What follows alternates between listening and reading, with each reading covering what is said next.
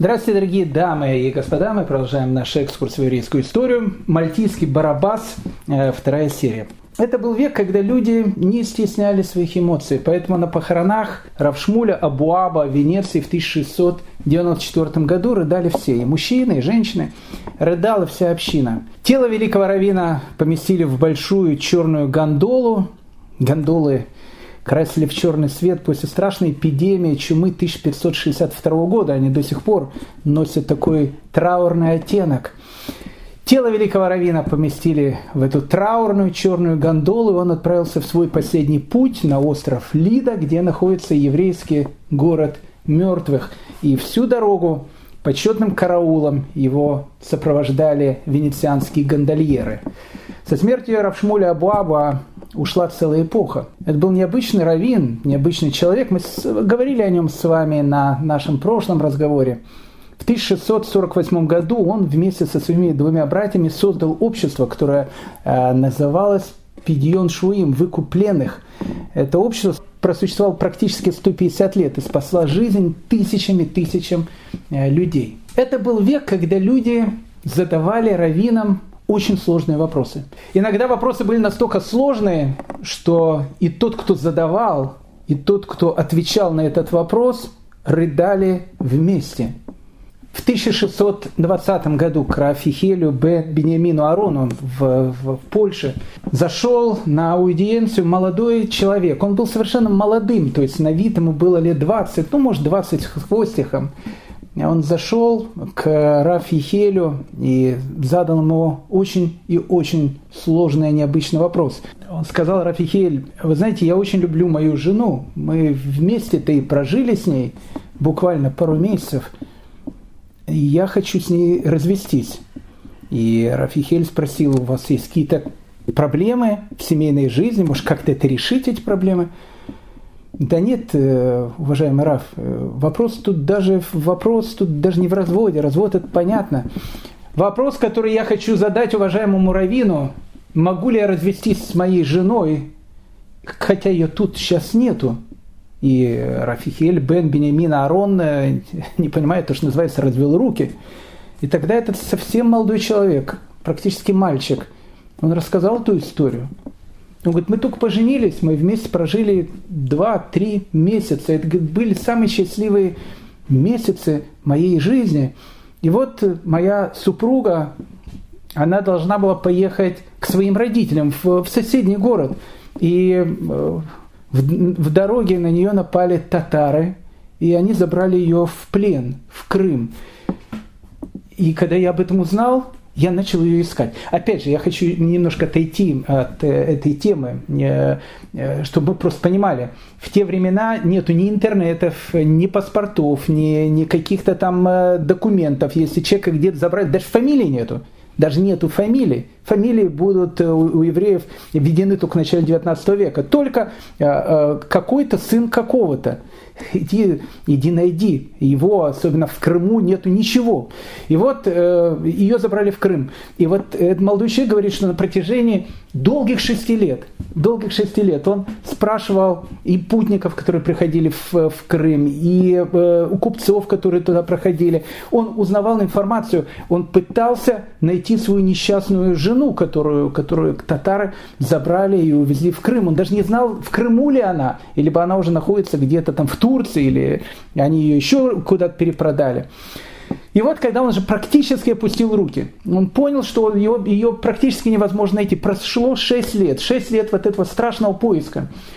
Кто-то ему посоветовал э, найти некого еврея-купца, э, из, который, который жил в Крыму то, что называется крымчак, которых сейчас э, на Украине признали отдельной нацией. Это очень интересная вещь, отдельная нация крымчаки. Э, крымчаки, кстати, это они были, кстати, ашкеназы и сефарды, э, много разных, и даже итальянские евреи были. Они, они просто жили в Крыму, поэтому их назвали крымчаками. Но на Украине это сейчас отдельная нация. Ну, это как бы не суть важно, это уже немножко другая такая вот история. Так вот, ему посоветовали взять некого этого крымчака, у которого отдельная нация. Э, говорили, что он большой специалист по поиску вот этих несчастных людей, которые находятся в, э, в плену. И он нашел его жену. Он нашел его жену. Э, он пришел в какой-то маленький полуубитый татарский дом, там, где сидел такой полный татарин. Он увидел эту молодую еврейскую девушку, женщину. Э, рядом с ней бегал маленький ребенок. Это был ее ребенок от татарина. И она была беременная. И когда он ее увидел, он к ней подошел и сказал, я пришел от твоего мужа, он на протяжении долгих шести лет тебя ищет, и он готов сделать все, чтобы вернуть тебя обратно. Она зарыдала и сказала, нет, я не уйду. Я не уйду, потому что если я уйду, заберут моего ребенка. А я не хочу, чтобы моего ребенка забирали. И вот, вот эта вот сцена, которую описывал э, вот этот еврей, который пришел к этой несчастной э, женщине, и тогда татарин, он сказал, что хорошо, я готов продать вам э, мою жену эту, готов продать.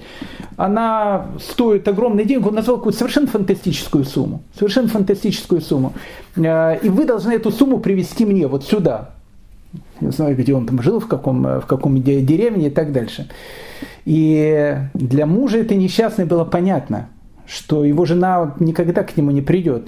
По одной простой причине, потому что все знали правила э, обмена и выкупа пленных. Обычно этот э, обмен происходил на границе, то есть татары к границе приводили этих вот несчастных, а с э, польско-литовской стороны приходили там евреи, которые давали деньги, брали пленных, ну как разведчиков э, на мосту, то, что называется, меняли. Поэтому, когда он сказал привози гигантскую сумму денег и прямо в сам Крым, это было, было понятно, что никто этого делать не будет. И поэтому этот несчастный мальчик пришел к Рафихелю бен Бениамину Арону и попросил, уважаемый Равин, можно ли мне развестись с моей женой, которая не находится сейчас рядом с нами. И оба рыдали. Это был век, когда люди не стеснялись своих эмоций, а плакать им в этом веке приходилось очень-очень много. Мы уже говорили об, этой, об этом страшном времени. 1648 год, э, когда на Украине произошла эта страшная трагедия. Э, погром геноцид, первая шоа, первая катастрофа, если так можно сказать, э, которая уничтожила всю эту цивилизацию, еврейскую цивилизацию, которая находилась тогда в Речи Посполитой. А в тот момент э, там уже было практически, наверное, большая часть еврейского населения мира. Мы говорили об этой страшной катастрофе 1648 года. Но э, когда мы говорили о ней, мы говорили больше о каких-то фактах – а я хотел бы сегодня, чтобы мы послушали людей, которые были свидетелями этого ужаса. Э, и, а, может быть, на основании свидетельских показаний этих людей мы сможем больше понять масштаб того бедствия, которое произошло тогда. Мы, то есть мой муж э, Авраам Бен Исраэль и я убегали от банд – переходя из деревни в деревню, пока не добрались до одной деревни, называемой Зверев. Там нам попался один добрый крестьянин, у которого мы остались около трех недель. Потом мой муж сказал, дорогая, зачем мы здесь сидим? Пойдем дальше, может быть, мы найдем евреев. И мы прошли в деревню Прислович, где я почувствовал себя плохо. Я лежала в доме нееврея, и муж сидел возле моей кровати. Потом пришли бандиты, и крестьянин выдал им моего мужа. Они связали его по рукам и ногам и так оставили на ночь. Рано утром они пришли и сказали, «Что будем робити с тобою? Пристрелим, че отрубим тебе голову?» Он попросил, чтобы его застрелили. Тогда я сказала, чтобы застрелили и меня. Один бандит сказал другому, «Сей треба отрубить голову». А тот ответил, да не надо, она больная, помрет и так. Еще один бандит выстрелил моему мужу в сердце с спины, и он упал. Потом бандиты ушли, а я осталась сидеть рядом с моим любимым мужем. Он жил еще полчаса, ничего не говоря, только лежал с закрытыми глазами и стонал. Потом душа оставила его. Или вот еще одно свидетельское показание. В святой общине Изяславля нас известили, что татары и украинцы осаждают полоны. И все, кто мог убежать, убежали. Мы бросили в свои дома совсем нажиты. Мы думали только о том, чтобы спасти себя и наших детей.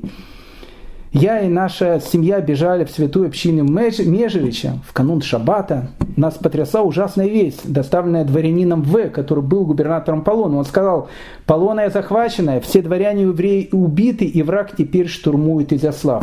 Неописуемая паника охватила всех нас. Все скинули с тележек серебро, посуду, подушку, простыни, чтобы было легче бежать. Все это осталось разбросано по полю, никто не задержался, чтобы их подобрать. Мы брели с места к месту, через города и деревни, спасаясь в дороге, и не было покоя нашим измученным душам. Мы были ограблены, сокрушены, презираемы и ненавидимы всеми. Когда мы останавливались по ночам на украинском постоялом дворе, то боялись, что хозяин убьет нас, потому что все были бунтовщиками. И когда просыпались утром, и мы были живы, то произносили благословение. Да будет благословен ты, оживляющий мертвых. Это было страшное время. Тысячи и тысячи беженцев – Единственное место, куда можно было идти, это Великое княжество Литовское. Дело в том, что э, мы уже с вами говорили об этом, э, само государство, которое называлось Речь Посполитая, она состояла из двух объединений, из Великого княжества Литовского, а Великое княжество Литовское это территория современной Литвы и Белоруссии, и э, территории ну, как бы современной Польши и, э, и Украины. Так вот, все погромы, э, в основном, которые происходили, они происходили на территории Украины и части Польши. На территории Великого княжества Литовского погромы были тоже, но они были намного меньше, чем на, на территории Польши. И вот огромная-огромная масса людей, десятки тысяч людей, они двинулись в Великое княжество Литовское. В Великом княжестве Литовском нужно было как-то абсорбировать и принять всех этих беженцев, а эти люди были, то, что называется, в полном смысле этого слова, голые боссы. Ну, вот в полном смысле этого слова, голые и боссы, у них не было совершенно ничего. Плюс а, еврейская община Великого княжества Литовского и так платила, а, еще и до войны платила совершенно какие-то чудовищные налоги. А сейчас, когда наступила война, налог увеличили в 3-4 раза. То есть людям не было денег платить э, за налоги, а тут еще десятки тысяч их собратьев, которые, которым нужно было дать кров, одежду, которых нужно было как-то приютить евреи Великого княжества Литовского э, начали продавать все. Закрылись ешивы, начали даже продавать утварь синагог для того, чтобы была какая, какие-то деньги, для того, чтобы спасти этих несчастных, которые наполонили э, территорию современной Беларуси и территорию современной Литвы. С марта по апрель 1650 года э, заседал ВАД четырех земель. Это главный такой политический орган, который был у евреев Речи Посполитой. Мы говорили с вами про, этот, э, про это вот собрание, про этот съезд в четырех земель. И вот они заседают два месяца, с марта по апрель 1650 года. На повестке дня вопрос один – дети. Детей было огромное количество, их родители погибли многие дети, опять же, это время, когда у людей ну, нету ни паспортов, да фамилий даже нету. И маленькие дети, многие даже и не могли толком сказать, с какого они города, как звали их папу, как звали их маму. А даже если говорили, папу звали Авраам, маму звали Сара, это тоже было совершенно ни о чем. Огромное количество детей, которое наполонило и э, Великое княжество Литовское, и всю территорию Украины. Они ходили беспризорными, некоторые умирали, брали, некоторых брали крестьяне и крестили их, и потом нужно было этих детей найти. Поэтому вопрос номер один на заседании ВАДА четырех земель, что делать с детьми. И поэтому первым же решением ВАДА четырех земель было в то, чтобы обязать каждого еврея, чтобы на руку или на тело своего ребенка он надевал специальный жетон, на котором будет написано, как зовут э, его маму, как зовут его папу, э, чтобы там было написано краткое родословное этого ребенка, чтобы если этого ребенка поймают, и, или найдут, если, если погромы будут продолжаться, а они продолжались, они будут продолжаться еще долгие годы, до 1667 года. В той или иной степени они будут, э, это будет страшное время.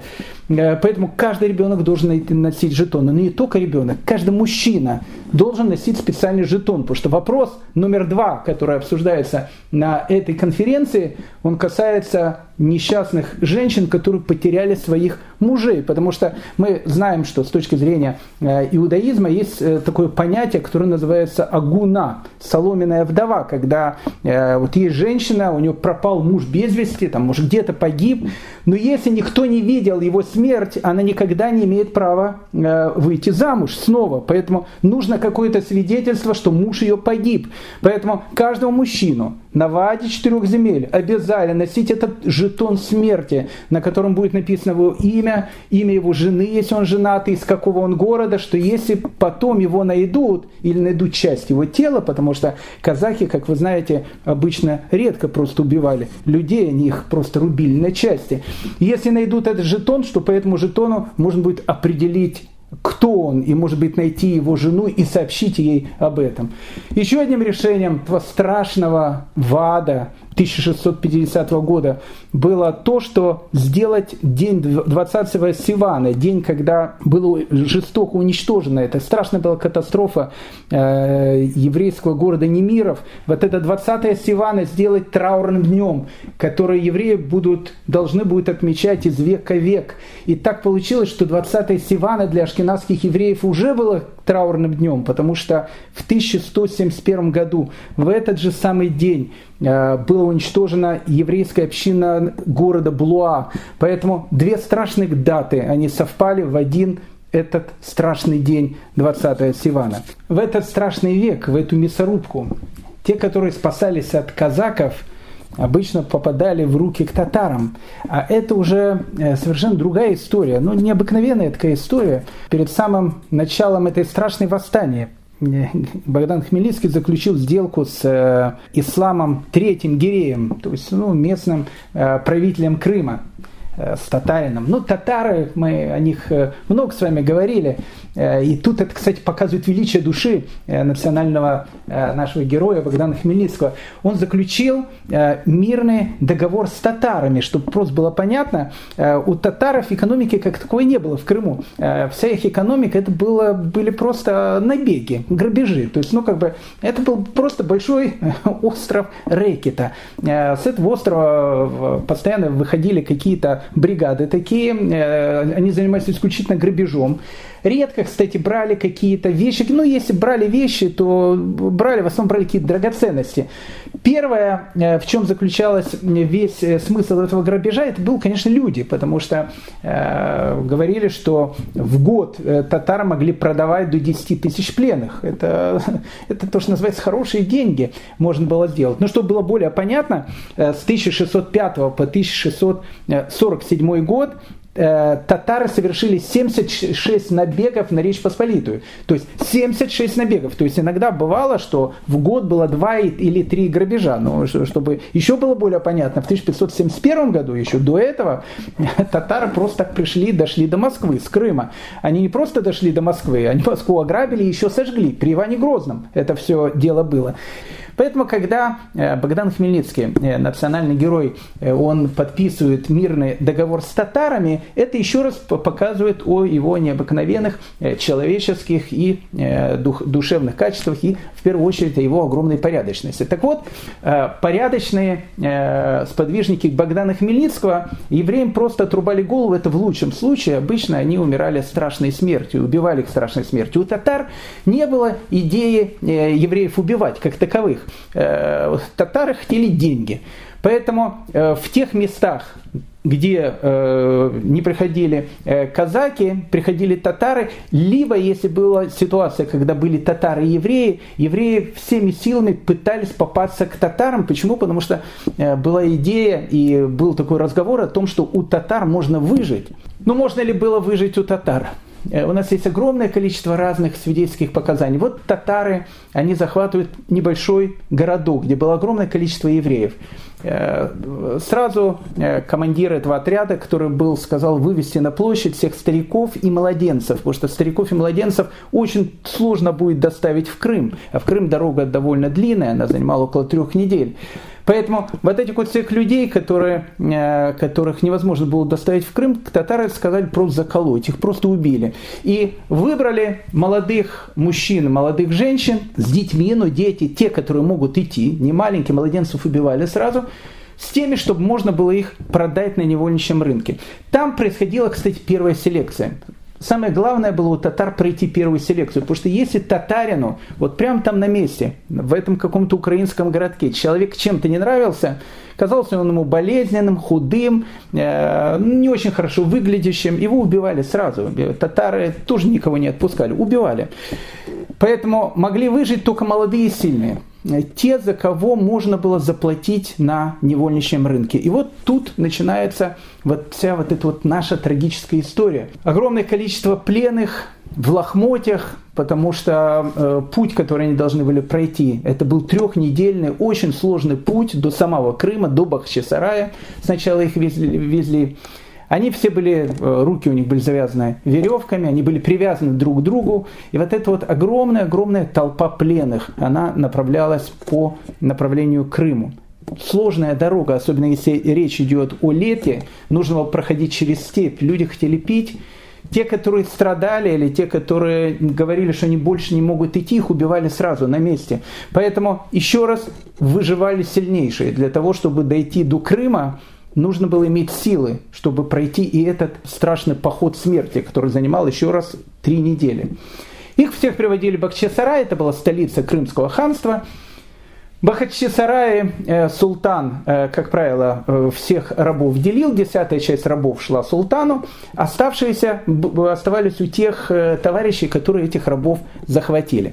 Татары были люди дикие совершенно, рабы им как таковые были не особенно нужны, но может где-то их там оставляли, но у татар, кстати, рабы долго не выживали, потому что э, к ним относились еще хуже, чем к скоту, и поэтому умирали рабы очень быстро, поэтому, как правило, рабов не оставляли у себя, рабов продавали дальше, в Турцию. И вот у каждого есть какая-то добыча, сколько-то рабов, которые есть у него, и их нужно отвезти на главный невольничный рынок Крыма, а главный невольничный рынок Крыма располагается в городе Кафа, который сейчас называется городом Феодосия.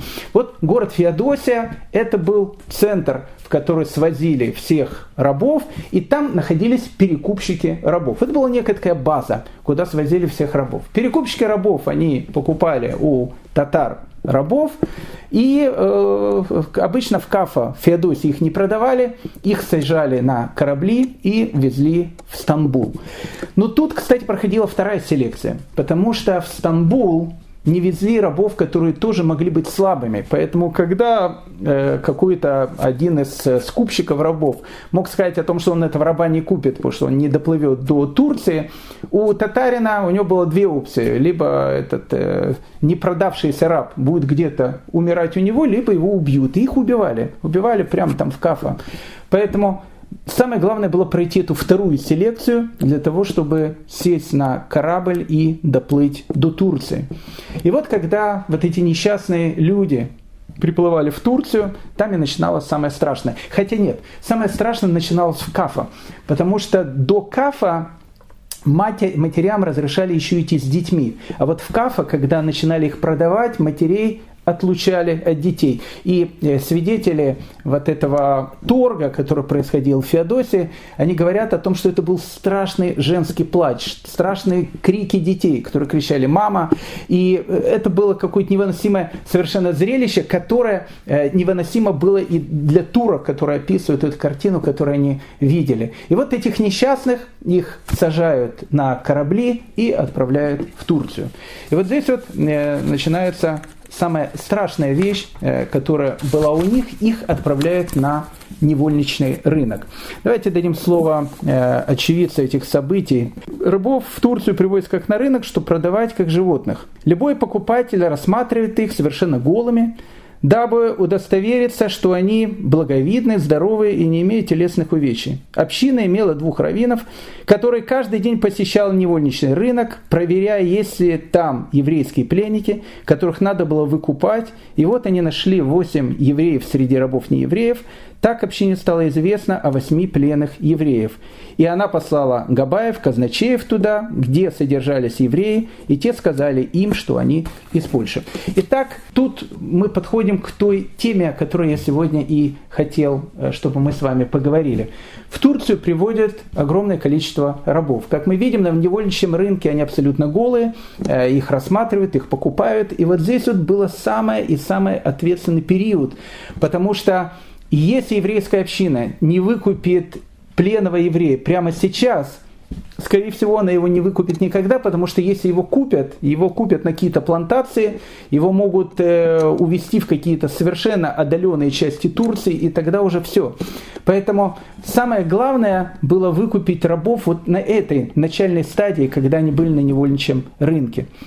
Ну, нужно сказать такую вещь, что в Стамбул пленных э, привозили постоянно. Более того, еще до этой трагедии 1648 года в Турции, в Стамбуле был учрежден такой налог, который назывался Габила. Каждый иностранец, еврей, который приезжал в Турцию, э, который приезжал в Стамбул конкретно для того, чтобы вести там какой-то бизнес, он обязан был заплатить определенную какую-то часть э, денег, какой-то налог, э, и этот налог собирался в общую кассу. И вот эта вот габила, она как раз и была тем средством, с которого брали деньги на выкуп несчастных пленных евреев, которых, как правило, как я сказал, забирали татары. Но э, до 1648 года были пленные евреи. Вот мы с вами и, и говорили об этой истории, про эту несчастную э, женщину, которую там забрал татарин, и которая не, не хотела уходить обратно и так дальше. То есть рабы были, но никто не знал, что наступит 1648 год.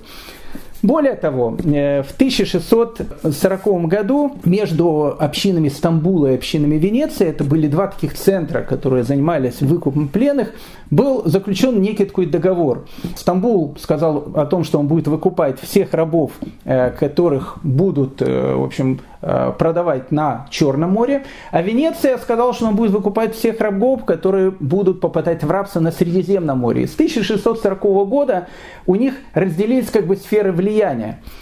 Но никто не, опять же не знал, что наступит 1648 год. А в 1648 году рабов этих стали тысячи и тысячи. Еврейская община Стамбула судорожно пытается найти деньги. Э, денег не было, они послали э, своих посланцев Великое княжество Литовское, которое, еще раз, как я сказал, пострадало меньше всего от этой трагедии, с тем, чтобы они как-то помогли финансово, чтобы выкупать несчастных, которые пришли на рынок рабов в Стамбуле. И община э, Великого княжества Литовского дала тысячу талеров. Она сказала, это, это максимум, что мы можем дать, потому что у нас есть наши беженцы, и мы платим сами гигантские какие-то совершенно э, несусветные налоги.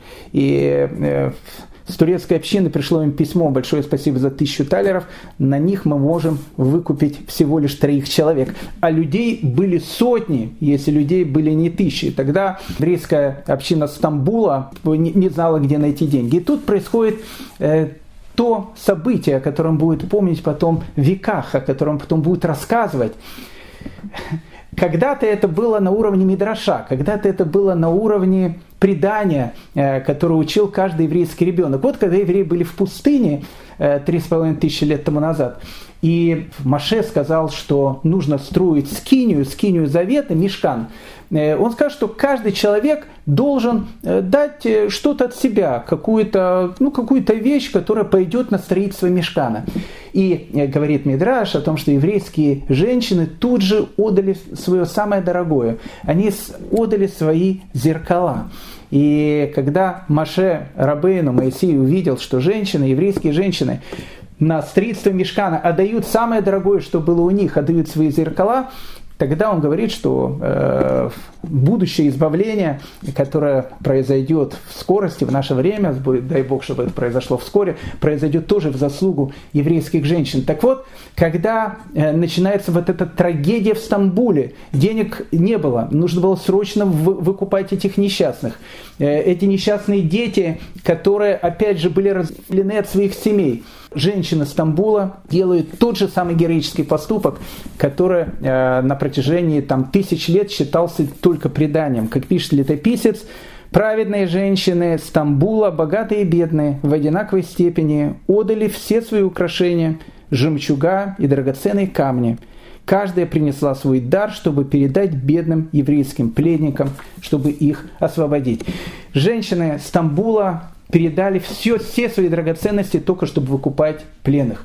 Но, еще раз, э, был договор 1640 года, по которому э, все вот эти вот несчастные, которые оказались в Стамбуле, они были на плечах стамбульской общины.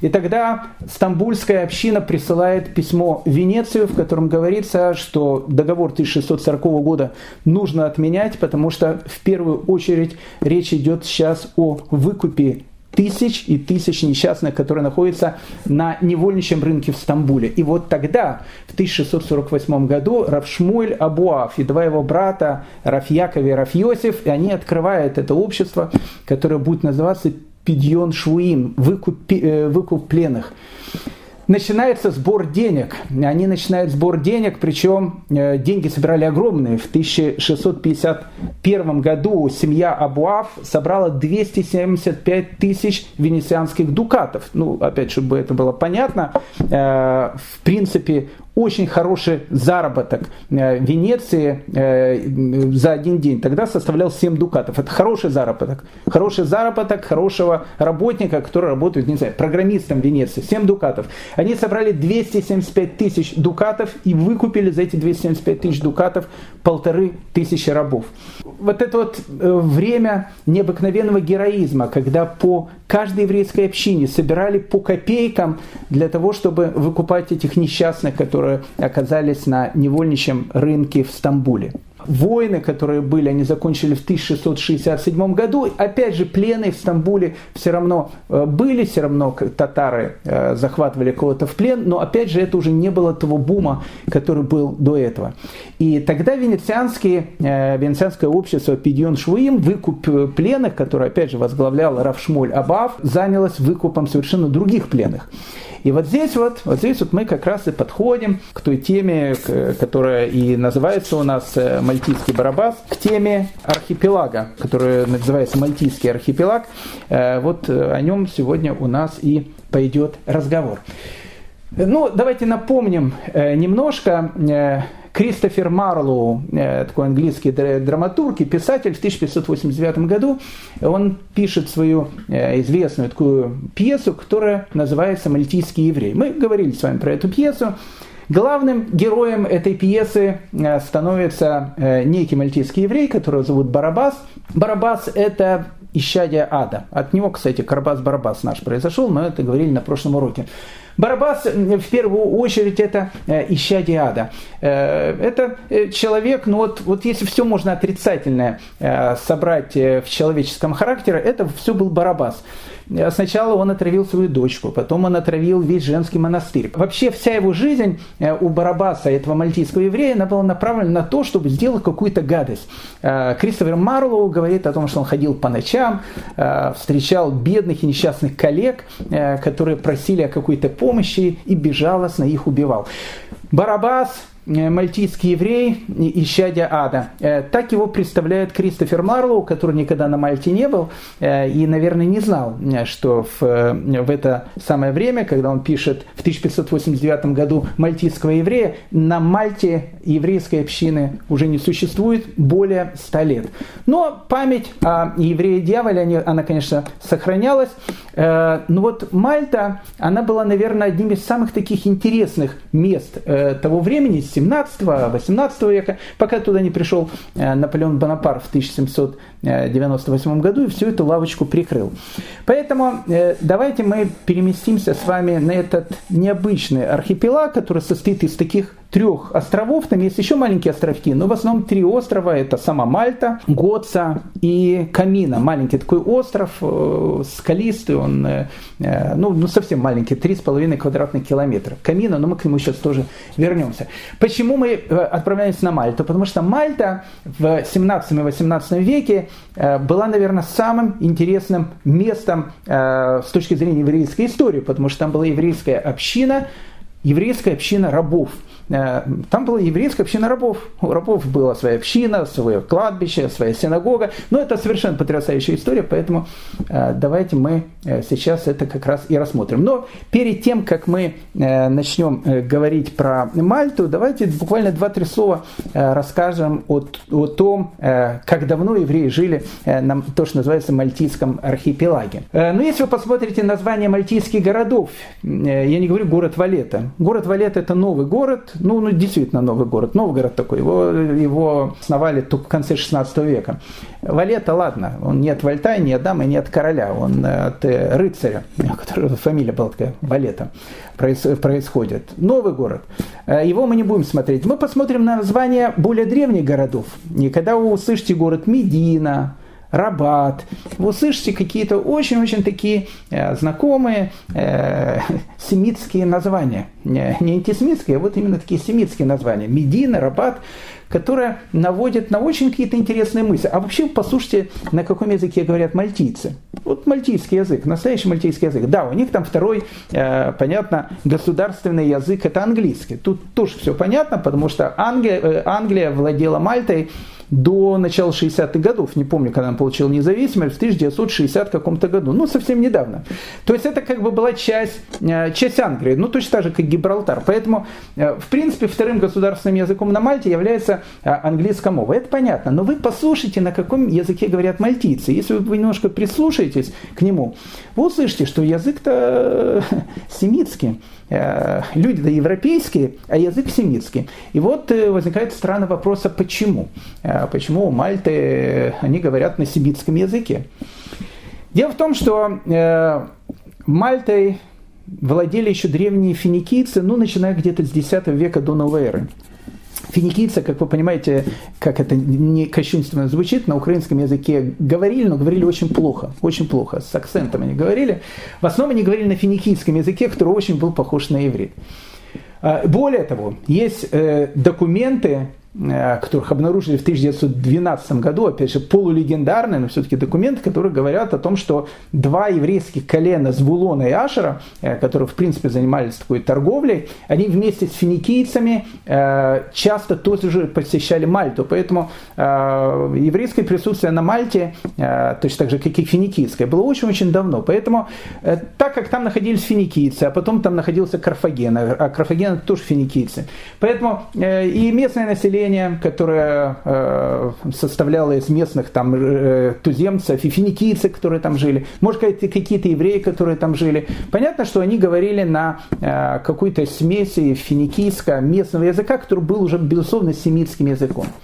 Потом, когда Карфаген он перестал существовать, Мальта стала такой римской э, провинцией, потом туда пришли арабы, Арабы, кстати, владели Мальтой 221 год. Это очень много. Поэтому отсюда, кстати, и название многих мальтийских городов. Медина, э, Рабат, это все, это все в основном арабские такие названия. Поэтому местные аборигены, э, они начали говорить по-арабски. Кстати, почти что все приняли ислам. Они потом заново вернулись в христианство, э, но в тот момент почти что все приняли ислам. Поэтому они уже говорили на арабско-местном языке, который тоже был совершенно семитский, английским.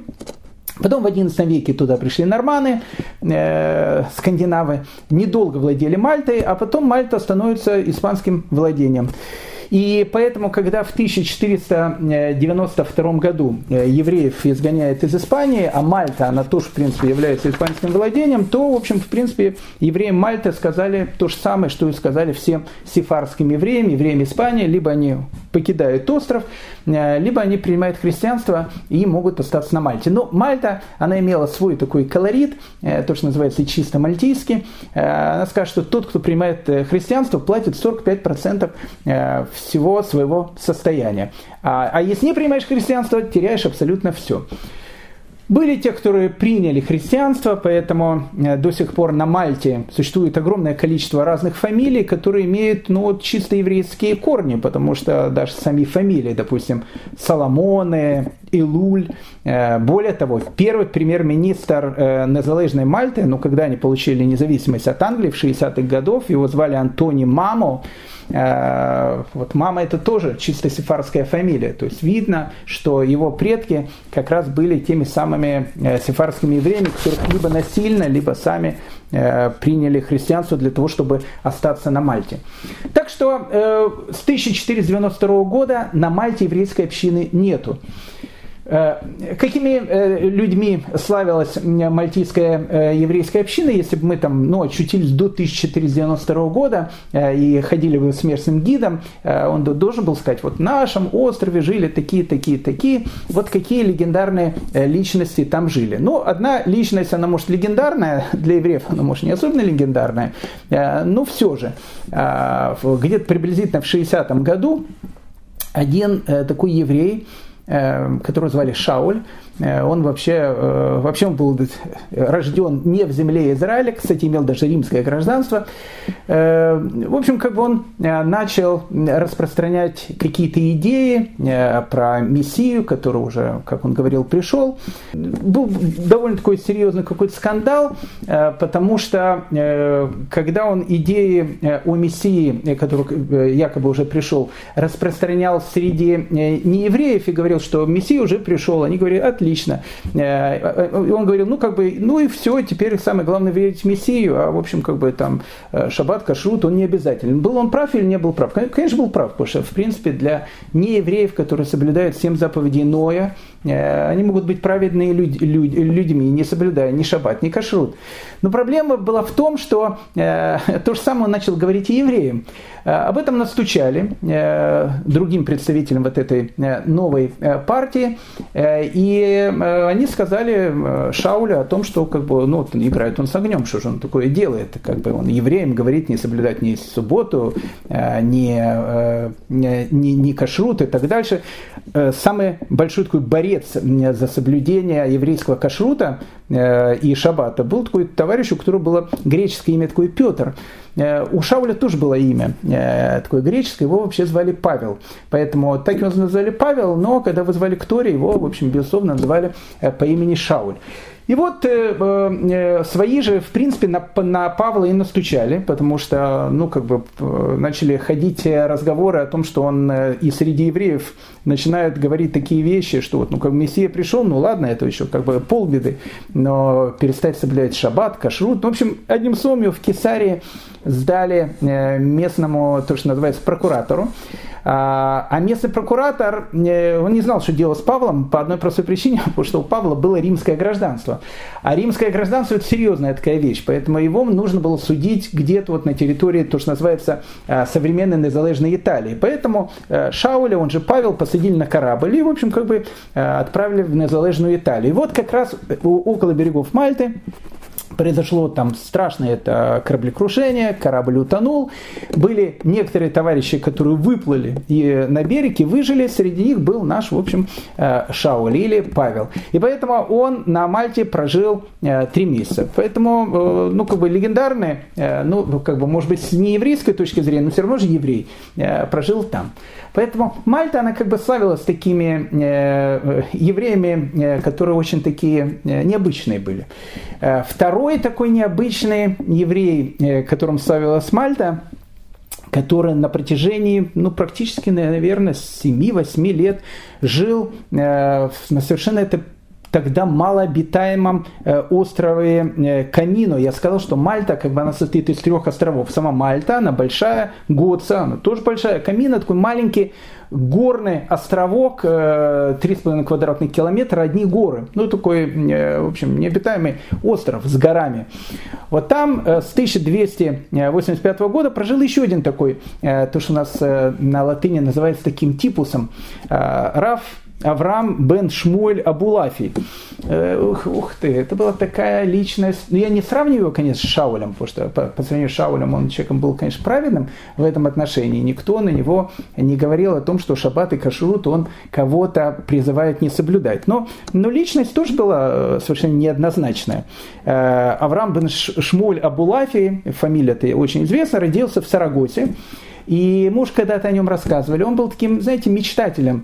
Э, сначала он поехал в землю Израиля, пытался там найти 10 колен, А потом в 1280 году э, он как бы всем официально заявил о том, что он хочет ехать в Ватикан к папе римскому Николаю III и э, хочет он ехать с одной целью. Во-первых, он хочет рассказать папе римскому о страдании еврейского народа, потому что он был уверен, что папа римский Николай III вообще не знает о страданиях еврейского народа. Если он узнает, он, конечно же, что-то сделает. А дальше он сказал, что он попросит папу римского отдать евреям землю Израиля. И третье, когда папа римский все это услышит, э, говорил Авраам бен Шмуля Булафи, папа римский, безусловно, примет иудаизм и, в общем, как бы станет таким э, евреем, и, в общем, как бы и все закончится хэппи-эндом. И вот э, в 1280 году он собирается направиться в Рим э, на встречу с Николаем III. Об этом он всем говорил, э, об этом писали в местной прессе. Об этом стало известно и Николаю III, папе римскому, что есть какой-то еврей, который собирается значит, к нему приехать, испанский еврей, Сарагоса, который, в общем, хочет, чтобы он, то, что ни много ни мало, принял иудаизм. Авраам бен Шмуля Булафи приехал в Рим, Ему сказать, что Папа Римского сейчас нет времени, он находится в своей резиденции в Сириана, в летней резиденции в Сириана. Но он сказал, ну в Сириана, так в Сириана. И, в общем, поехал, э, начал направляться в Сириана. Папе Римскому из Рима сообщили о том, что э, вот этот товарищ, он уже как бы направляется к Сириана. И, в общем, и что делать, э, если он туда войдет? Может, его прибить сразу по дороге? И Николай III сказал так, что, смотрите, как только он зайдет в город, как только он пересечет э, ворота города, сразу же надо его поймать, и как человека, который собирается сделать такую страшную вещь, там Папа Римского чуть ли в иудаизм не обратить, прям там его, в общем, и убить. Или женщина кострели, убить, не знаю, ну просто убить. И вот э, э, наш герой, Авраам бен Шмуля Булафи, он приходит к городу Сариана, входит в городские ворота, и в тот момент, когда он входит в городские ворота, вдруг по всему городу такой крик, плач, вопли, э, звон колоколов. Э, все говорят о том, что папа римский умер. Поэтому, э, ну как бы слава э, Раф бен Абулафия, э, после того, как он пересек городские ворота, и в этот момент умер папа Николай III, она стала очень известной. Плюс он еще был таким довольно большим каббалистом. Но не знали, что с ним делать. Его схватили францисканцы, привезли в Рим. В Риме он им говорил какие-то, опять же, вещи, какие-то совершенно такие мистические. Францисканские побоялись с ним что-либо сделать и сказать, слушай, знаешь, что по, добру, по здоровому, давай ты лучше побыстрее уезжай из Рима. И он уехал из Рима и переселился в Сицилию. Сицилия в те времена, она уже Э, находится под властью, э, под властью испанской короны. И вот это социалистское королевство такое было. И вот он начинает там жить в еврейской общине, и начинает всем говорить о том, что папу римского, значит, в иудаизм он не обратил, но Машех придет обязательно в 1290 году. И некоторые начали даже подозревать о том, что этим самым э, мессией может и быть э, Авраам бен Шмуль Абулафия. Ну, в общем, как бы сицилийская община э, немножко с ним помучилась, а потом сказала, что, знаешь что, дорогой, ты, в общем, куда-то лучше уезжай. И так как он был таким человеком, который вел, ну, такой совершенно отшельнический такой образ жизни, он и как раз раз и приезжает на остров Камина, вот этот остров, который находится в Мальтийском э, архипелаге, и вот этот второй э, такой вот необычный еврей, который э, живет на Мальте, мальтийский еврей, местный такой барабас. И вот, значит, в 1492 году э, евреев на Мальте нету. Ну, то есть, каких выгнали оттуда. Поэтому, когда Кристофер Марлоу в 1589 году пишет про Барабаса, да врал он все, нет там никакого Барабаса. Нет, может быть, Барабас и есть. Барабас, мы сказали, он происходит от еврейского имени Бен Аба. Э, может, Бен Аба там и был, но не был тем самым Барабасом, который описывает Кристофер Марлоу. Он мог быть совершенно бесправным несчастным рабом, потому что в 17 и 18 веке для евреев было два таких слова, которые, когда евреи слышали, вызывало полный ужас. Первое – это «незалежно», э, там вот Украина, Польша, потому что сразу вот эти страшные погромы времен, э, времен Хмельницкого. А второе, второе слово, которое вызывало ужас у каждого, кто слышал это слово, это был остров Мальта. Но перед тем, как мы э, с вами э, попытаемся понять, почему же остров Мальта э, становится таким исчадием ада, нам нужно два-три слова а, поговорить о э, совершенно таком необычном явлении, э, совершенно необычных таких людях, которые, кстати, на самом деле и были этими самыми барабасами, о которых пишет Кристофер Марлоу, то есть вот они как раз были бандитами. Э, это был легендарный Мальтийский орден. Ну, Мальтийский орден имеет в истории России, кстати, ну, большую такую историю, потому что когда их, когда их Наполеон Бонапарт выгнал с Мальты, об этом еще чуть позже скажем, им очередной раз э, бандитам некуда было, э, не знали, куда они идти, тогда э, Павел I, российский император, кстати, он сказал, что он готов, значит, принять Мальтийский орден у себя в России, и его сделали даже магистром Мальтийского ордена. Это совершенно необычная вещь, потому что Мальтийский орден, орден совершенно католический, Павел был православным, но как бы там ни было, вот поедете в Петербург, Михайловский э, замок, где Павла как раз и э, убили, вы увидите совершенно потрясающий э, герб Российской империи. Вот на этом гербе Российской империи вы увидите Григория Победоносца, который нарисован на белом, на бело-красном мальтийском этом кресте. Э, и, кстати, вы увидите, что э, над орлом там есть четыре короны. До этого у, э, как бы, над, над орлом российским было три короны, но когда Павел стал магистра Мальтийского ордена появилась четвертая колонна, корона. Почему? Потому что Павел сказал, что когда Мальта освободится, она станет как бы одной из губерний Российской империи. Ну, такая вот была интересная такая вот вещь, поэтому Мальта имеет, Мальтийский орден имеет отношение к современной России. Более того, Мальтийский орден существует по сегодняшний день и даже делает свои паспорта. Ну, давайте э, то, что называется, по порядку, потому что Мальтийский орден нам в данной ситуации будет очень-очень нужен. В 1048 году, очень-очень давно, э, купцы из города Амальфи итальянского города Амальфи, э, в Иерусалиме решили сделать госпиталь. Ну, как бы в 1048 году еще никакими крестоносцами там не пахло, э, не пахло во всех отношениях, потому что люди были очень чистоплотные. От них э, издалека пахло. Так вот, когда крестоносцами, значит, еще не пахло в Иерусалиме, все равно паломники туда приходили. И вот купцы итальянского города Амальфи решили сделать там такой госпиталь. Ну, в общем, хорошая такая вещь для паломников. Открыли этот госпиталь. В 1099 году туда пришли крестоносцы, повырезали абсолютно всех, ну, мы знаем все эти вот вещи, уже многократно это говорили, люди были благородные, э, всех вырезали, всех. Даже почему-то домашних животных тоже вырезали, ну, вырезали всех. Э, и вот Готфрид Бульонский, один из э, лидеров этого крестового похода, маньяк такой был, ну, в полном отношении, ну, в полном смысле был маньяк. Сейчас бы он сидел, я думаю, какие-то пожизненные, потому что ну, у него были маниакальные действия, но не суть важно. Вот, значит, Готфрид Бульонский, э, увидев о том, что там есть, значит, такой монастырь, и не монастырь, а госпиталь, он сказал, вот, очень хорошая вещь, пускай будет госпиталь, в общем, для э, тех там паломников, которые туда э, будут приходить. И вот в 1113 году, спустя приблизительно 14 лет после того, как э, Иерусалим стал крестоносским, э, вот этим э, монахам, которые находятся в этом госпитале, Папа Римский, который звали Пасхали II, решает выделить их в отдельный орден. И он называет этот орден орден Иоанна Иерусалимского, и орден Иоанна Иерусалимского должен заниматься тем, что он будет строить госпиталя.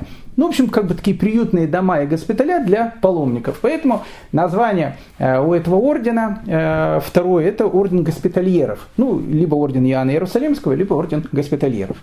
Вот такой получился орден госпитальеров.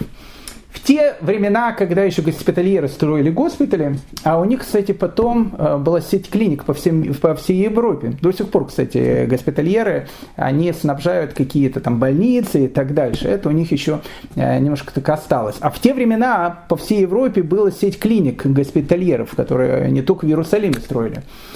Э, в земле Израиля госпитальеры были, значит, они были монахи, потому что это монашеский орден, который был двух типов. То есть были госпитальеры, которые были врачами, А были госпитальеры, которые были бандитами. Ну, то есть, как бы, ну, бандитами. Они там ехали, там грабили, там э, защищали, э, значит, территорию крестоносского э, государства. У госпитальеров в те времена был, были конкуренты. Ну, такие конкуренты, которых они просто ненавидели. Такая ненависть была страшная. Когда они видели друг друга, готовы были разорвать. Это второй орден, который находился тогда в земле Израиля, это орден тамплиеров. Ну, в общем, тамплиеры тоже многие, многие слышали это название из э, различных э, книжек, которые читали в детстве. И вот, вот эти два ордена, орден госпитальеров, который занимается и госпиталем, и грабежом одновременно, э, и тамплиеры, которые находились на Храмовой горе. Там как раз была их резиденция, поэтому и слово тамплиеры от слова темпл, храмовики. Ну, в общем, все это безобразие продолжалось до 1291 года, когда, пока не пал последнее пристанище крестоносцев, город Геруяка, и тогда вот э, несчастным госпитальерам э, надо было куда-то, в общем, э, ехать. И они решили приехать на остров Родос, на остров Кипр, а на острове Кипр они были недолго, занимались там грабежами, понятно, но они такие были люди благородные, э, все-таки монахи же, э, госпитальеры. Э, и через 20 лет их оттуда, в общем, выгнали. Но потом им тоже называется подфартило, а, потому что в 1307 году, все, опять же, знают и читали в детстве эти истории, орден тамплиеров, его решили, в общем, то, называется, грохнуть. А, а орден тамплиеров был очень богатый очень богатый, у него были гигантские какие-то деньги. Ну и тогда решили, что ну, как бы все деньги, все имущество ордена э, госпитальеров приходит тампли, э, тамплиеров приходит госпитальерам. Так госпитальеры, э, не имея своей территории, э, имея только сеть клиник по всей Европе, стали наверное, самыми богатыми э, монахами, которые тогда были. Ну вот когда они стали самыми богатыми монахами, госпитальеры, они решили, ну, как бы им надо какую-то территорию иметь.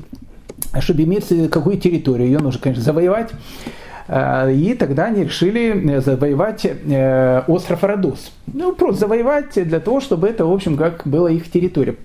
Э, э, проблема только существовала в том, что э, остров Родос был христианский, поэтому надо было завоевывать у христиан. Ну, как бы для госпитальеров они люди были все очень верующие, очень благородные. Ну, ну и христиане, ну и что? Ну, как нам-то нужны, нужна территория, бабки у них уже то, что называется, были. В полном смысле слова и, и деньги, и, и, и жен некоторые уже начали брать, потому что уже некоторые из госпитальеров сказали о том, что мы уже там, может, не будем не совсем такими монахами. Ну, как бы тут не суть важно.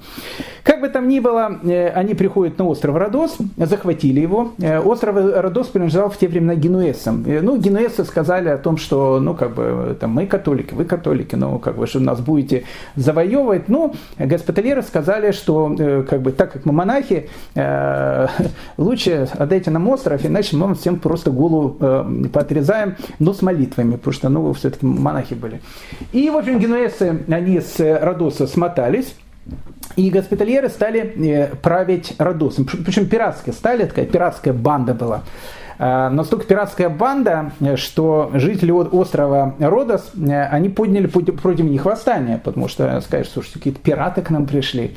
Ну, восстание это, значит, подавили, и с этого самого момента госпитальеры их называют рыцарями острова Родос. Вот они были, значит, на этом Родосе. Они были на острове Родос, пока в 16 веке остров Родос не завоевали турки. Сулейман Великолепный он завоевал остров, там находились бандиты-госпитальеры. Э, Сулейман Великолепный, кстати, в отличие от госпитальеров, был человеком очень благородным. А, и он э, сказал о том, что как бы, они могут вообще все уехать, если они просто сдадутся. Если не сдадутся, он как бы им всем разрешает э, значит, покинуть остров и, в общем, ехать куда они хотят. Они были люди с, в этом отношении смелые и такие, ну, все-таки что эти монахи были. Они сразу сдались. И вот как бы вот эта вот компашка, Э, орден госпитальеров, они опять остались э, э, без места проживания. И тогда э, император Священной Римской империи, тогда же он был и э, королем Испании, которого звали Карл V, о котором мы многократно с вами поговорили, в 1530 году говорит, слушайте, а давайте я вам отдам э, вот мой остров Мальту. И вы туда, значит, приходите и, в общем, там живите.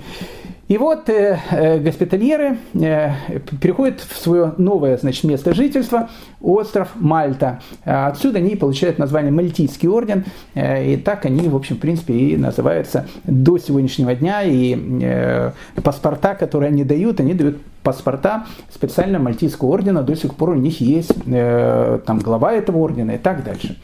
С 1530 года э, Мальта становится э, полной такой вочиной э, госпитальеров или мальтийских рыцарей.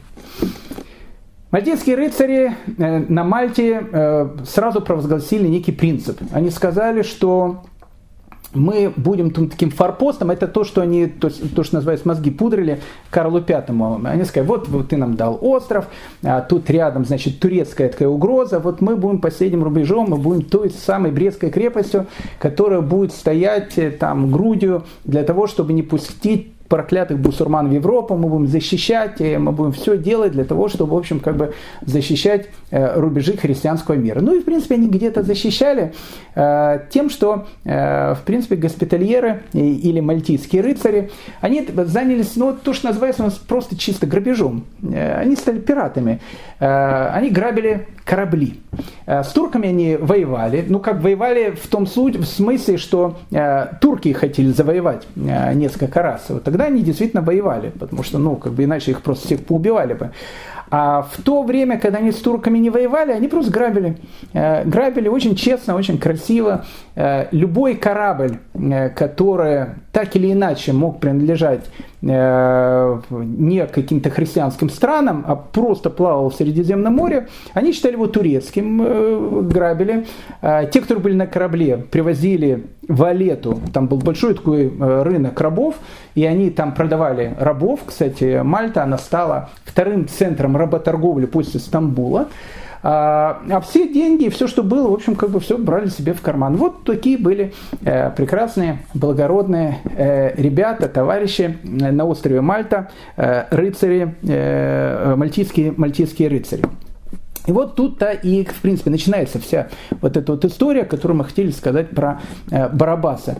То есть получается, получилось так, что э, многие э, люди, которых они захватывали э, на этих кораблях, это были евреи. Почему евреи? Потому что очень часто, кстати, это евреи, которые торговали с Венецией. Помните, мы с вами говорили, что на территории Османской империи и на территории самой Турции, и на территории, которая называется Ливант, ну это, не знаю, территория современной Югославии, там и территория современной Греции, Э, там были вот сефарские, местные греческие евреи, их было в меньшинстве, в основном сефарские евреи, э, которые туда еще пришли после 1492 года, они уже долго там жили, они были очень богатыми людьми, они занимались торговлей, и в основном вот как раз вся торговля той же самой Венеции, она и происходила э, при помощи вот этих левантийских э, и турецких купцов, которые по большей части были евреями.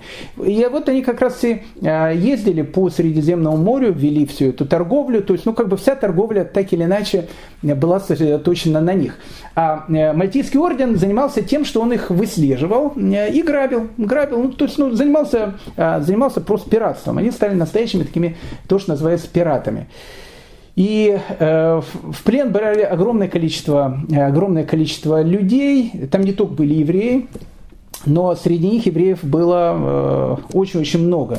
Мы с вами говорили, что на невольничном рынке, зная о том, что евреи готовы будут пойти абсолютно на все, чтобы выкупить своих собратьев, цены, конечно, были там взвинченные. То есть, если написано э, простого раба можно было купить за 120 скуди, это была такая, э, такие деньги там, то еврейского раба он начинал, его цена начиналась с 4, 400 скуди. То есть, ну, в 4 раза больше. Причем тут речь уже не шла, был он молодой или старый. Если он был еврей, значит, за него заплатят какие-то большие деньги. Поэтому евреев, которых, которых привозили на Мальту, их, как правило, сажали в такую специальную тюрьму, потому что всех остальных мальтийские рыцари раскупали.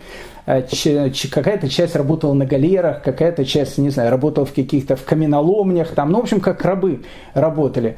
А, так как евреи за них деньги заплатят, поэтому евреев старались особенно на такие работы особенно не отправлять, если их выкупали. Если их не выкупали, их, конечно, тоже продавать могли, и они, в общем, могли тоже их постигнуть участь всех тех рабов, которые там были. Поэтому евреям выделили специально такую тюрьму, в, котором они, в которой они находились, и э, в которой, в общем, как бы они ждали того момента, пока их выкупят. А евреев на Мальте э, вот этих пленных было огромное количество. Огромное количество. Бывало время, когда там было 100-200 евреев, а было, бывало время, когда там было несколько тысяч этих несчастных. Причем, еще раз мы уже поняли, по временам рабства э, там не было никаких женевских конвенций, там никто ни с кем не церемонился. Поэтому, ну да, вот так тоже голыми там они стояли, их э, там продавали, и, в общем, у них, у них не было абсолютно ничего, и э, их дальнейшая э, жизнь, в общем, как бы не сулила какую-то особую перспективу. В 1663 году э, на Мальту, Мальту посетил такой английский путешественник Филипп Скипон, и вот он э, как раз и описывает то, что он э, видел на Мальте. Ну, вот он описывает, допустим, такой э, пример. Некий еврей из Венеции, венецианец, из того самого венецианского гетто, о котором мы так много говорили, видимо, плыл в Турцию. Ну, в общем, на него напали мальтийские пираты, мальтийский орден. И, в общем, как бы сказали, что он теперь раб.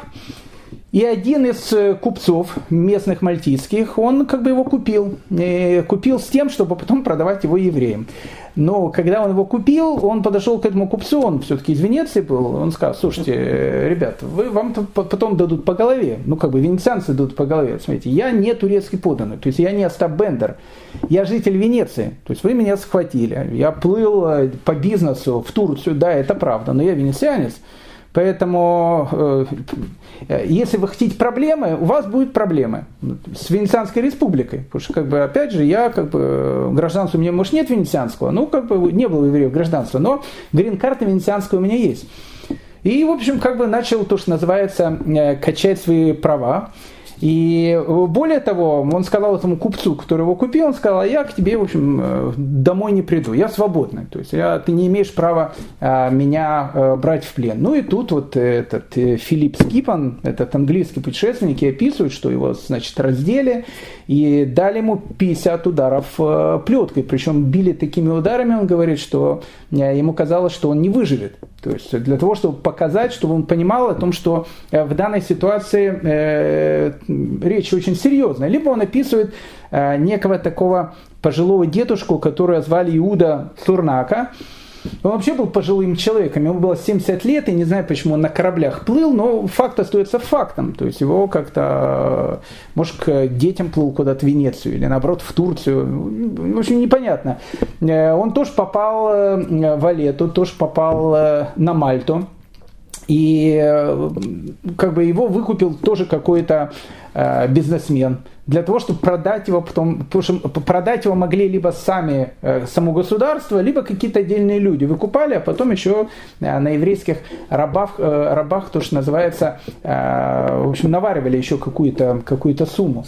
Так вот, э, хозяин этого Иуда Сурнака, который был на самом деле тем самым Барабасом, Карабас Барабасом из э, сказки Толстого, он сначала сказал, ну, говорит, пиши Пархата, значит, своим родственникам, чтобы они тебя выкупили, но он начал куда-то там писать. Э, нужно понять, что э, письма из Венеции до Мальты доходили за 4 месяца, но это долгий такой период. Поэтому, ну, как бы его какое-то долгое время, там, год или сколько-то, никто не выкупал. И тогда он сказал, ну, если они выкупают, э, э, я надеюсь, что сделают так, что выкупят. Э, и посадил его в темницу в своем доме, где не было ни окон, ничего, была полная темнота. И вот в, в, в такой подвал, холодный подвал, посадил этого 70-летнего Иуда э, Сурнака. Он там сидел в этом подвале. И э, он разослал там э, э, письма и сказал, смотрите, значит, если вы хотите, значит, вашего дедушку взять, пожалуйста, он сидит в подвале. Вот когда деньги, значит, принесут, вот тогда я его из подвала и, и выпущу. Его выпустили где-то месяца через три. Когда его выпустили, он был слепой. Он ослеп в подвале, потому что там не было света. Поэтому романтически на острове Мальта вот эта вот еврейская община – она э, совершенно не была. В 1666 году э, туда попал э, еврей, которого звали Ис, Исхак Дафан. Он попал туда с двумя сыновьями. Опять же, захватили его на корабле. И э, нужно понять, что э, венецианская община, вот это общество, которое называлось «Выкупленных», опять же, которое возглавлял э, Раб Шмуля Буафа, о котором мы говорим, которое существовало потом и после его смерти, оно, понятно, занималось выкупом этих несчастных пленных, но для того, чтобы понять, что есть какие-то несчастные плены, э, должно было пройти еще раз какое-то время. Сначала нужно было об этом сообщить Венецию, потом Венеция должна была как-то сообщить обратно на Мальту, то есть время проходило. А люди, они, в общем, как бы там были не в пятизвездочных отелях, то есть их могли и бить, и сбить, и убить, и, и продать дальше, э, если их никто не покупал. То есть могло там с ними произойти все, что угодно. Э, Но ну, вот этот Исхак э, Дафано, э, он упросил, чтобы его выпустили, он оставил своих двух детей в заложниках с тем, чтобы он быстрее приехал куда-то в Европу и принес деньги, чтобы их побыстрее освободить. То есть были и такие случаи. Поэтому э, несчастные э, евреи, которые находились на Мальте, в этой вот самой тюрьме Валета, сложилась совершенно потрясающая такая ситуация, что официально евреев на Мальте нету. Но есть еврейские рабы, которые ждут того момента, пока их выкупят. И, ну, раз есть евреи, значит, евреи как-то должны э, там, жить как-то по-еврейски.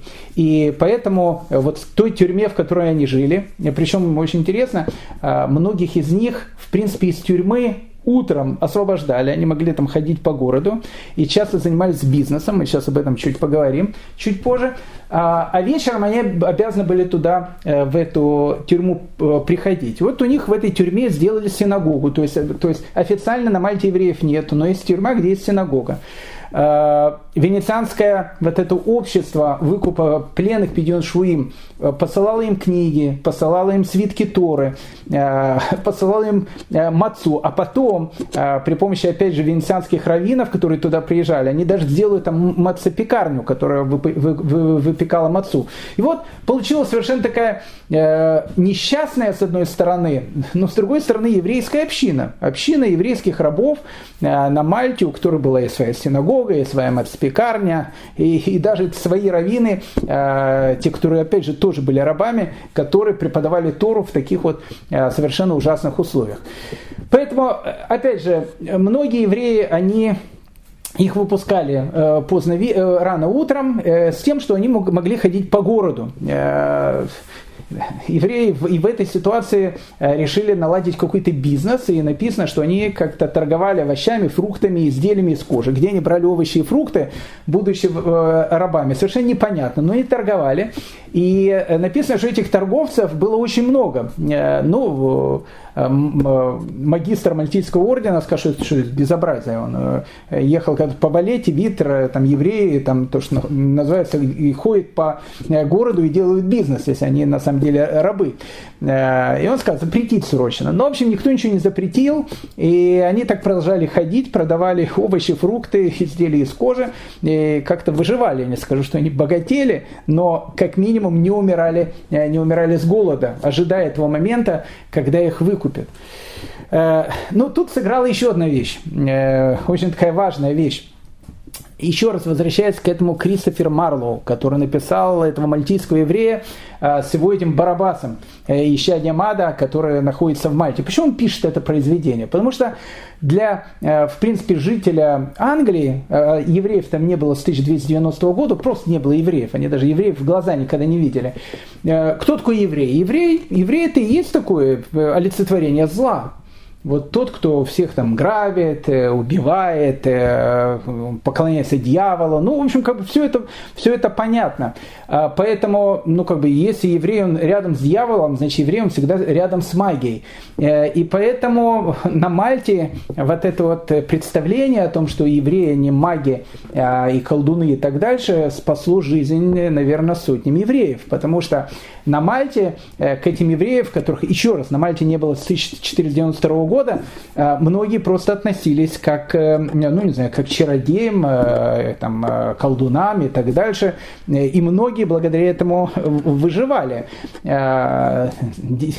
Есть, сохранился совершенно потрясающий архив Мальтийской инквизиции, где написано огромное количество разных дел, которые были с мальтийскими евреями. Ну, просто ради примера, чтобы понять, как жили на Мальте. Э, некий такой товарищ, который звали Эмилия Анастаси, из, э, на острове Гудси он жил, он спросил, э, попросил местного еврея, раба, которого звали Паула, который к нему пришел, э, он его, значит, как попросил такую вещь. Он говорит, Паула, ты же не еврей? Он говорит, еврей. Он говорит, ну отлично, ты там мне и нужен. Знаешь, говорит, у меня есть говорит, старший брат, я его хочу грохнуть. Паула спросил, в каком смысле? Он говорит, ну как, ну просто грохнуть хочу. Ну ты же, говорит, понимаешь меня? И помогнул глазами, ну понимаешь, да, ты-то сам с дьяволом. Поэтому можешь дать что-нибудь такое дьявольское, ну, чтобы вот так, знаешь, грохнуть, и, и чтобы меня не нашли. Ну, в общем, потом этого э, Эмилия Анастасии э, как-то раскрыли, поймали, э, и дело попало в, в, в дела Инквизиции. Кстати, этого несчастного Паула, в принципе, ничего не было. Либо вторая вот история, чисто опять же, как выживали евреи. В 1632 году э, некая женщина, которую звали Барбара Двела, Э, у него был полуторагодовалый ребенок, э, который болел очень сильно, и э, она как-то его хотела спасти. А там была местная такая разносчица, то, что разносила овощи и фрукты, еврейка Роза, которая, опять же, была Розочка, которая, опять же, тоже была рабыней. Она у нее попросила, может ли она приготовить какое-то зелье для того, чтобы, для того, чтобы как-то ее ребенок выжил. Но Роза, понимая о том, что, что благодаря таким вещам, они просто как рабы могли просто выживать, она ей говорит, знаешь, говорит, ты ко мне приходи либо после заката солнца, либо до восхода солнца, ну, в общем, такое все таинственное. И самое главное, Барбара Вела, которая хочет спасти своего ребенка, она в это верит, потому что, ну, как, если евреи, они там маги, Э, то понятно, надо приходить либо ночью, либо, э, либо рано утром.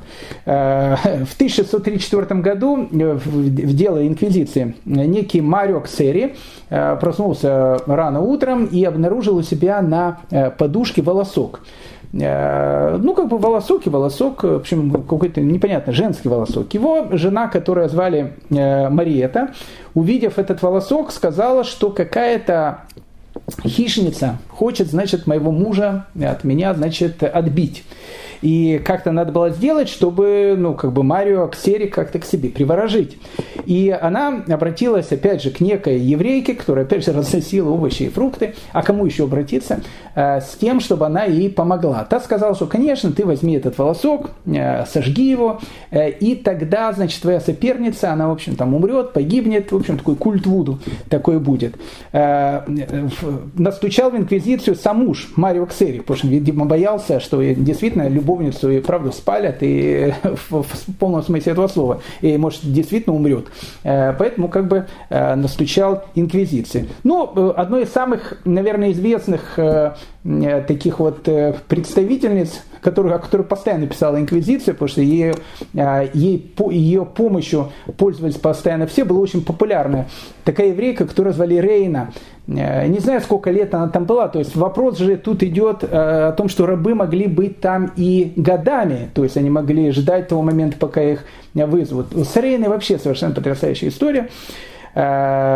Э, некая куртизанка из города Медина, э, совершенно потрясающая история, она, значит, встречалась э, со священником. Ну, как бы нормальная вещь, священнику, у которого обряд целебата, ну, он встречался с куртизанкой. Ну, тут все нормально, потому что, потому что там же тоже монахи-пираты, ну, и священники тоже с куртизанками. Ну, она, значит, встречалась, значит, с этим священником, и, видимо, у этого священника какие-то были проблемы чисто мужские, э, и, и она из-за этого очень переживала.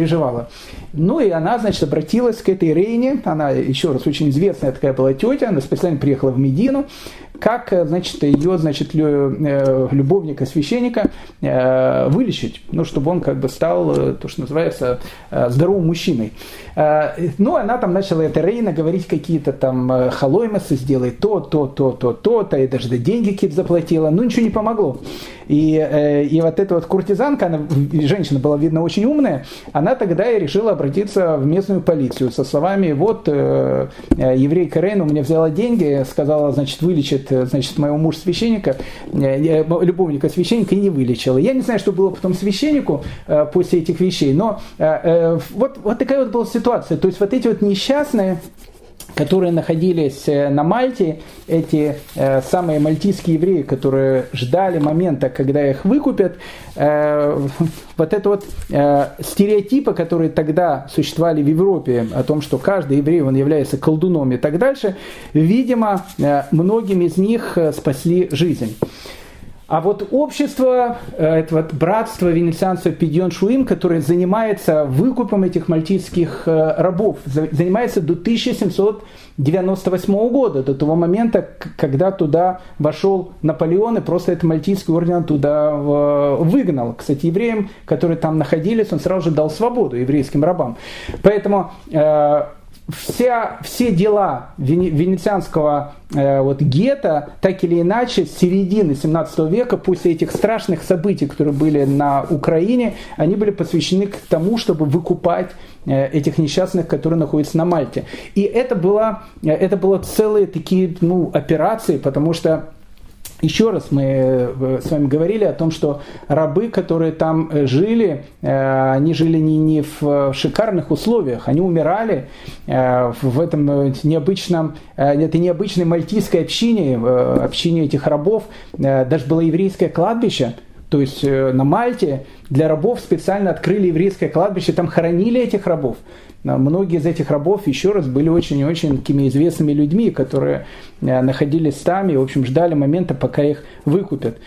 Э, тогда э, в Венеции решили, что так как этих рабов становилось все больше и больше, потому что мальтийские, мальтийские рыцари все более и более развивали свой грабительский бизнес и все больше грабили кораблей, Э, поэтому нужно было придумать некую такую схему, э, по которой евреи там бы находились ну, минимальное время. Но еще раз, между Мальтой и Венецией э, сообщение шло как минимум 4 месяца, потом обратно 4 месяца. Поэтому э, на Мальте было огромное, огромное количество представителей различных венецианских фирм, не еврейских. Это тоже потрясающая история, не еврейских.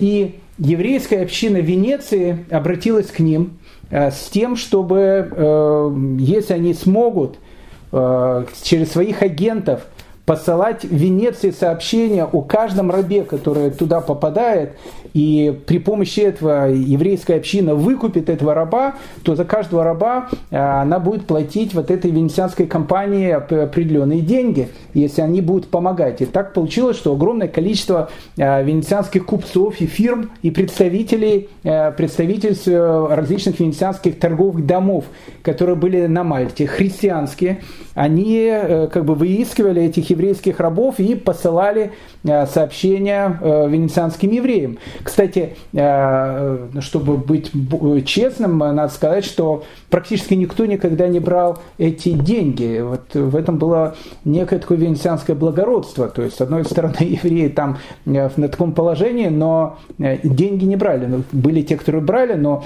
в основном деньги не брали. Более того, наладили такое, э, такое сообщение, что э, вот этим венецианским фирмам, которые находились на Мальте, э, еврейская община выдавала какую-то большую сумму денег для того, чтобы, если они видят там раба, и этот раб находится ну, в таких каких критических состояниях, ну, как это дедушка 70-летний, чтобы э, не было вот этой вот э, проволочки, пока письмо придет, пока придет ответ из Венеции, они могли, э, как бы сами, им, им самим давалось право выкупать там двух, трех, четырех человек, которые находятся ну, в очень таком серьезном э, таком положении. Все остальное, опять же, они отправляли списки, эти списки отправляли в Венецию, Венеция видела всех вот этих евреев, которые там были, отправляли деньги, опять же, через нееврейские венецианские фирмы. Те отправляли эти фирмы на Сицилию, э, там у них был специальный э, их представитель из Нидерландов, он и расплачивался с э, этим мальтийским орденом, и вот через Сицилию этих несчастных евреев э, в принципе освобождали. Поэтому это была спасительная операция, которая продолжалась ну, долгих практически 150 лет, до 1798 года. К середине 18 века э, еврейская община Венеции, она очень-очень сильно обеднела. Э, это, был, это была эпоха заката. Мы поговорим немножко об этом, может быть, даже на следующем уроке, э, про эту эпоху заката, которая там наступила в этой э, помпезной, в этой великой, в этой интересной, необыкновенной этой венецианской общине. Поэтому к середине 18 века не было уже денег на... Это надо было большие деньги на выкуп рабов, потому что не до жиру, то, что называется, быть живу, потому что надо было выживать самой, самой венецианской общине. А венецианская община в середине 18 века была объявлена банкротом, то есть денег вообще не было. И тогда вот с середины 18 века выкупом э, мальтийских э, евреев э, занялась Сефардская община Ливорна, мы уже говорили про эту общину, она в 17 веке и 18 веке была очень-очень такая сильная. Вот э, и такая вот необыкновенная история. Э, история про э, страшные бедствия, которые, через которые проходили вот эти несчастные евреи, которые попадали в плен, и история необыкновенного героизма, доброты и самопожертвования, на который шли их собратья, другие евреи, чтобы помочь незнакомому человеку, э, для того, чтобы он остался в живых, и для того, чтобы, самое главное, он был свободен. Э, на следующем нашей э, разговоре, в следующей нашей серии мы с вами посетим необыкновенный такой остров, который называется остров Корфу. Э, остров Корфу это была Венецианская республика. Он принадлежал Венеции. Мы сейчас же до сих пор с вами находимся в Венеции. Но э, если на Мальте была такая самая необычная община, э, в Венеции была самая такая пышная община, то на Корфу была самая сюрреалистическая община, если так можно сказать. Плюс еще остров Корфу, он будет связан с известнейшей историей легендарной истории о продаже итрогов, э, вот одного из четырех видов растений, которые используются на э, праздник Суккот. Это необычная история, э, о ней мы с вами поговорим э, в следующий раз, и хотя бы еще одну лекцию мы с вами будем в теплом климате, а через одну лекцию мы вернемся в холодную Восточную Европу и будем э, с вами смотреть и наблюдать судьбы евреев – Э, которая, э, и, и их история, которая происходила здесь, на территории Восточной Европы. Одним словом, дорогие мои друзья, э, желаю всем всего самого доброго, хорошего, чтобы вы побольше улыбались и, самое главное, были все здоровы. Счастливо!